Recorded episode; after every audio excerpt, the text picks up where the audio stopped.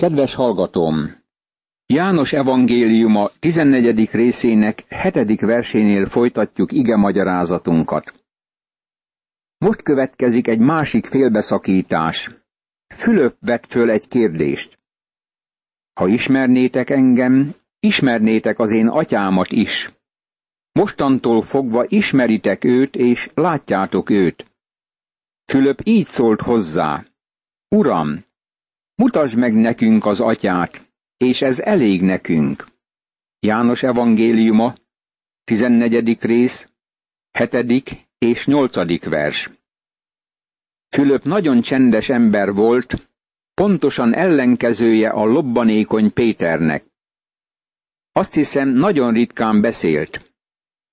Görög nevet viselt, és egyes bibliatudósok úgy vélik, hogy görög volt nemzetiségileg is. Nagyon szokatlan ember, mert mindannyiszor, amikor találkozunk vele, valakit odavisz Jézushoz. Gondolj arra, hogy ő vitte oda Nátánaelt. Gyakran csodálkoztam már ezen. Fülöp igen csendes természetű ember, és Nátánael meg okoskodó típus. Fülöp egyenesen beszélt, Nátánael humorosan fejezte ki magát. Emlékezz arra, hogy a görögök ő hozzá mentek, mert látni akarták Jézust. Itt kifejezi a legmagasztosabb vágyakozását, amivel az ember betelhet, a legmagasztosabb vágyat, amit bárki szóvá tehetett a Bibliában. Mutasd meg nekünk az atyát. Szeretnék föltenni ma neked egy személyes kérdést. Mi a legfőbb vágyad az életben? Mi a legmagasztosabb célod? Vajon gazdag akarsz lenni? Híressé akarod tenni magad? Jó oktatásban akarod részesíteni a gyermekeidet? Föl akarod nevelni őket az Úr félelmében és ismeretében? Céljaink lehetnek értékesek, de a legmagasztosabb célt Fülöp fejezte ki. Uram, mutasd meg nekünk az atyát. Jézus erre ezt mondta. Annyi ideje veletek vagyok, és nem ismertél meg engem, Fülöp. Aki engem lát, látja az atyát. Hogyan mondhatod te? Mutasd meg nekünk az atyát. János evangéliuma, 14. rész, 9. vers. Fülöp ismerte az Ószövetség alapján, hogy Mózes látta Isten dicsőségét, és hogy Ézsaiás is szemlélhette Isten dicsőségét egy látomásban.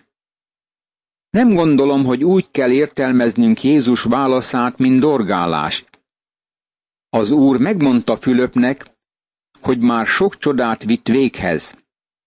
Jól lehet, Fülöp nem látta Isten dicsőségét, mint Mózes vagy Ézsaiás, de látta Jézust, és tanulja volt szavainak és tetteinek.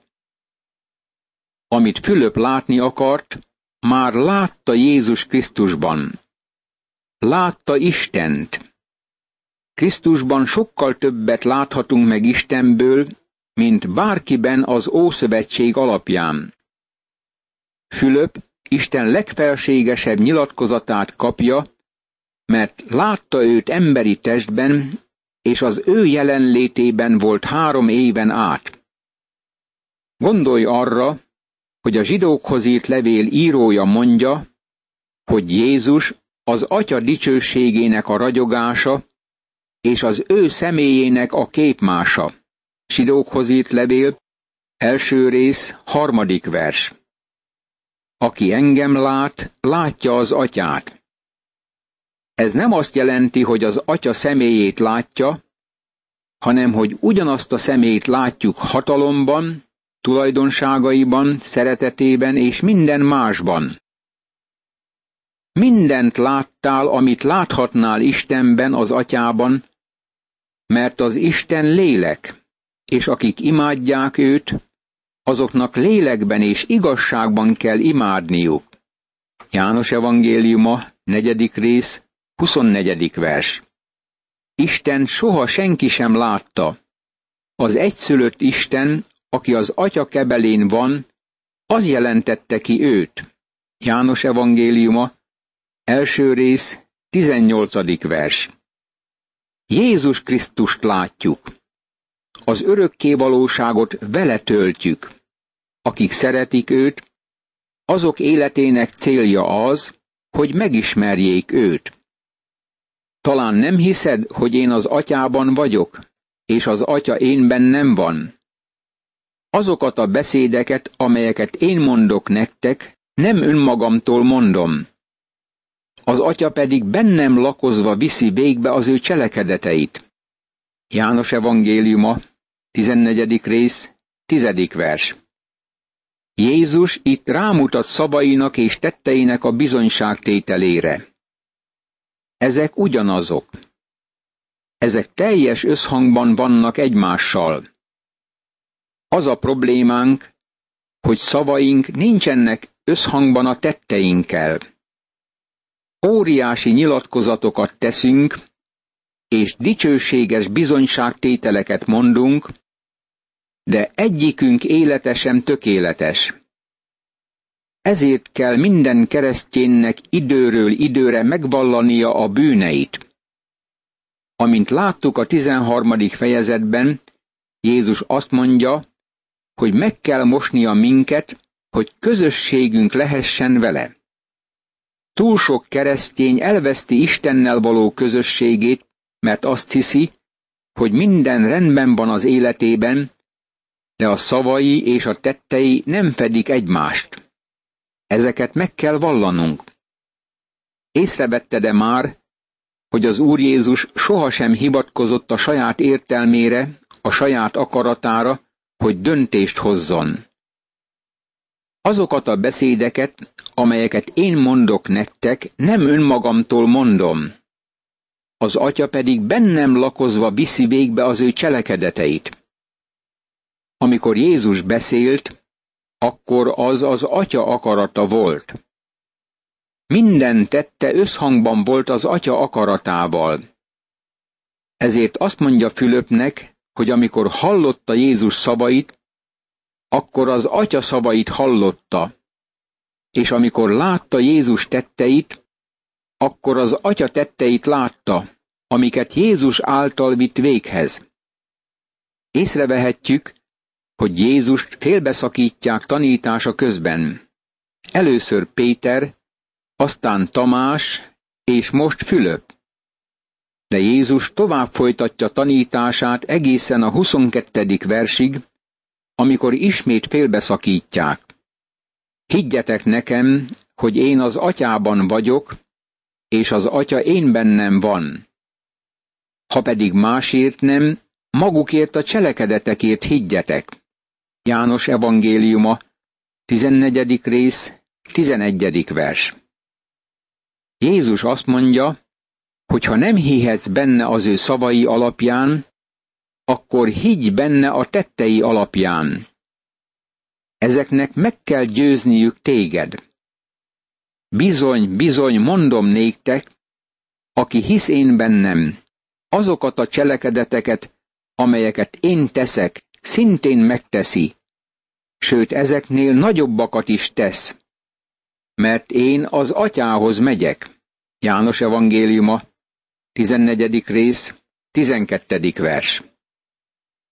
Hogy megértsük ezt a verset, fel kell figyelnünk arra a tényre, hogy a második cselekedetek kifejezés nincs meg a jobb kéziratokban, de a fordítók oda tették, hogy kitöltsék a gondolatot. Pontosan ezt így kellene olvasni. Azokat a cselekedeteket, amelyeket én teszek, ő is megteszi, és még ezeknél nagyobbakat is tesz. Simon Péter, aki megtagadta őt letartóztatásának éjszakáján, prédikált pünkös napján, és háromezer ember lett hívővé. Most azokra gondolok, akik éveken át életüket szentelték arra, hogy Krisztusnak megnyerjék az embereket. Gondolok a misszionáriusokra, akik, mint George L. Mackey elment Ugandába. Milyen nagy misszionárius volt!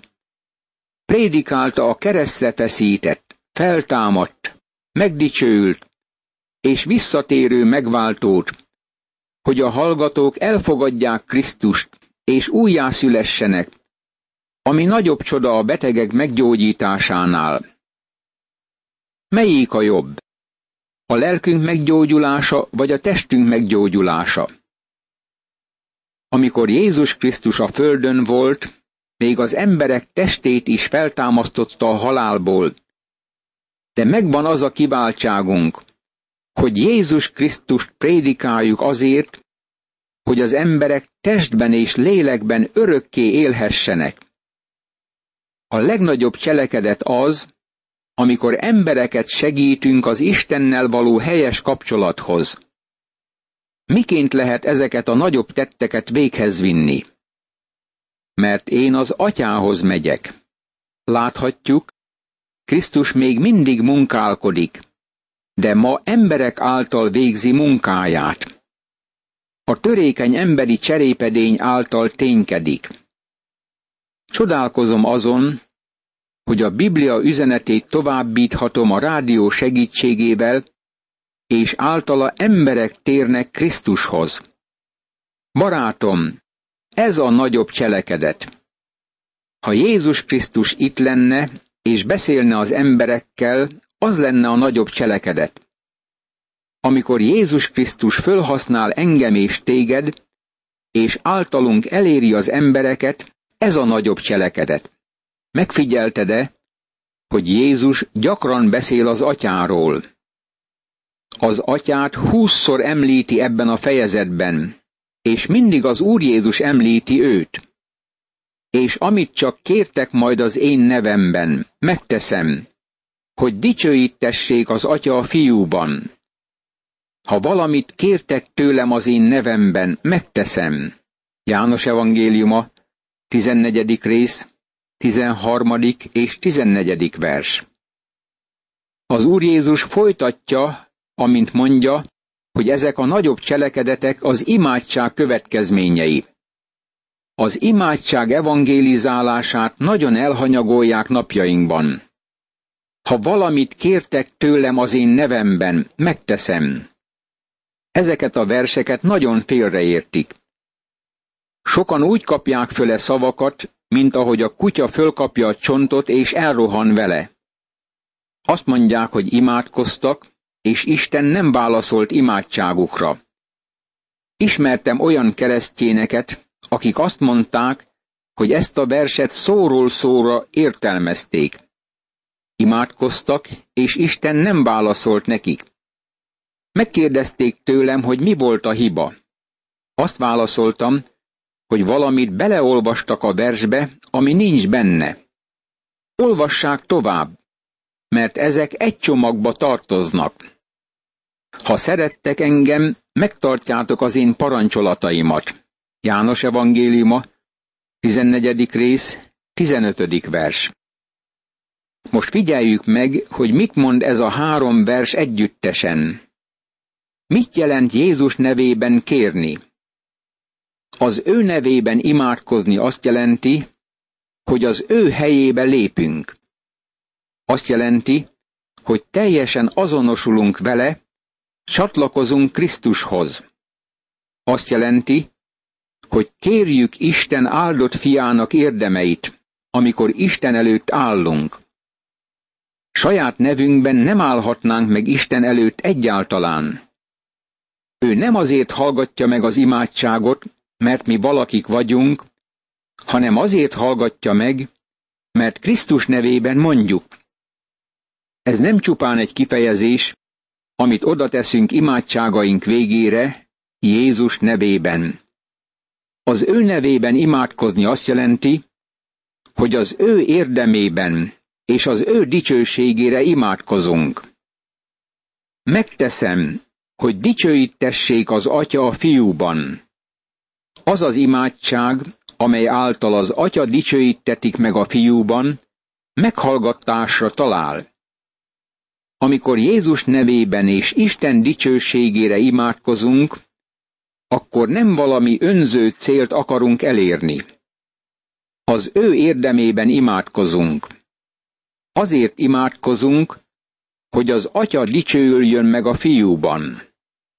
Dr. Harry Ironside az egyik szószéken ült egy fiatal lelkipásztorral együtt, egy esti összejövetelen. Közben egy fiatal hölgy lépett be a terembe, és a lelkipásztor megmondta Ironside-nak, hogy ez a hölgy korábban aktív vezető volt a gyülekezeti tagok között, majd kezdett együtt futni a világgal, és ez az első alkalom, hogy őt ismét látni lehet hónapok múltán a gyülekezetben. Dr. Ironside éppen erről a fejezetről prédikált azon az estén. Az asszony nagyon igyekezett találkozni vele az összejövetel után. Hogyan meri ezeknek az embereknek azt mondani, hogyha valamit kérnek Jézus nevében, akkor azt megcselekszi. Dr. Ironside ezt felelte. Miért nem ül le, és miért nem beszélgetünk erről? Amikor leültek, az asszony elmondta neki, hogy az édesapja súlyos betegségben feküdt már hónapok óta, és míg az orvosok bent voltak a szobájában, ő kint térdelt az előszobában, imádkozott, és mégis meghalt az édesapja. Most nem mondja nekem, hogy Isten megtartja ígéreteit, panaszkodott méltatlankodva. Dr. Ironside ezt kérdezte. Olvasta a következő verset is?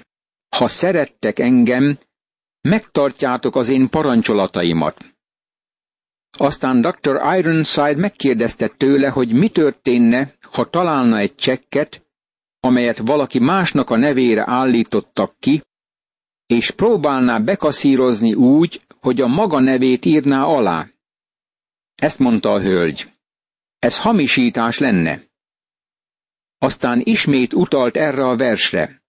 Ha szerettek engem, megtartjátok az én parancsolataimat. Ön megtette ezt? Ahelyett, hogy a nő válaszolt volna, elvörösödött. Aztán megmagyarázta, hogy éppen azt akarta tenni, mint amikor valaki a nem az ő nevére kiállított csekket aláírta, hogy ő kapja meg a pénzösszeget. Nekünk el kell ismernünk, barátom, hogy az Úrnak való engedelmesség a bizonyítéka az iránta való szeretetünknek, és az ő ígérete azoknak szól, akik őt szeretik. Én pedig kérni fogom az atyát, és másik pártfogót ad nektek, hogy veletek legyen mindörökké. Az igazság lelkét, akit a világ nem kaphat meg, mert nem látja őt, nem is ismeri. Ti azonban ismeritek őt, mert nálatok lakik, sőt bennetek lesz. János evangéliuma, 14. rész, 16. és 17. vers. Ez e korszak különös jellemzője, amelyben élünk. A Szentlélek itt volt-e földön már pünkösd előtt is, de pünkösd napján a hívőkbe költözött. Ez teljesen újként jelentkezett. A Szent és a Lélek leírja őt, de a vigasztaló az ő neve. Ez nagyon ráillő név, mert azt jelenti, hogy odaáll valaki mellé, hogy erősítse. Ő erős és hatalmas, aki velünk marad mindörökké. Nem azt mondja, hogy a világ nem fogadja el az igazság lelkét. Azt mondja, hogy a világ nem tudja befogadni őt. Bár csak megtanulnánk ezt. Isten lelke felhasználhatja Isten igéjét, és megnyithatja azt a hívőnek, de a megtéretlen embernek először hinnie kell Jézus Krisztusban, mint megváltójában. A világ embere nem láthatja őt, mert őt csak lélekben és igazságban lehet meglátni és imádni. Ő lelki szemmel ismerhető fel. Csak Isten lelke által nyílhat meg fülünk és szemünk, hogy megértsük Isten igéjét. A Szentlélek az a tanító, aki elvezérel az igazságra. Nélküle a Biblia történelem könyvé válik, és csak tények könyvének tekintjük. A Szentlélek tanítja a Biblia igazságait. A Szentlélek már e világban volt, de Jézus most azt mondja, hogy bennetek lesz. Nem hagylak titeket árván, eljövök hozzátok. János evangéliuma, 14. rész, 18. vers. Jézus azt mondja, hogy nem hagyja őket árván, hanem eljön hozzájuk a Szentlélek személyében. Még egy kis idő, és a világ többé nem lát engem. De ti megláttok, mert én élek, és ti is élni fogtok. Azon a napon megtudjátok, hogy én az atyámban vagyok, ti én bennem, én pedig ti bennetek. János evangéliuma, 14. rész, 19. és 20. vers. Mi az, hogy azon a napon? Ez az a nap, amelyben most élünk. Ez a nap pünköstkor kezdődött el. Ti én bennem, én pedig ti bennetek. Ez a legmélyebb nyilatkozat János evangéliumában és az egész Bibliában. Ezek egy szótagú szavak, és még egy kisgyermek is megértheti, de nincs olyan filozófus, aki behatolhatna ezek mélységébe. Ti én bennem. Ez maga az üdvösség. Aki üdvösséget nyer, az Krisztusban van. Péter ezért mondja, hogy keresztség által nyerünk üdvösséget. A keresztség a Krisztussal való azonosulás jelenti. Vagy benne élsz hit által, vagy rajta kívül élsz bűneid miatt. Ha Krisztusban vagy, akkor Isten téged Krisztusban lát, és az ő igazsága a te igazságod. Tökéletesnek lát ő benne. Én pedig ti bennetek. Ez a megszentelődés. Ez a keresztény élete ezen a földön. Vajon Krisztus benned lakik? Pálapostól mondja, Krisztussal együtt keresztre vagyok feszítve. Többé tehát nem én élek, hanem Krisztus él bennem. Azt az életet pedig, amit most testben élek, az Isten fiában való hitben élem, aki szeretett engem, és önmagát adta értem. Galatákhoz írt levél, második rész, huszadik vers. Imádkozzunk! Úr Jézus Krisztus, köszönöm, hogy a Szentlélek által bennem élsz, én pedig benned élhetek. Ámen.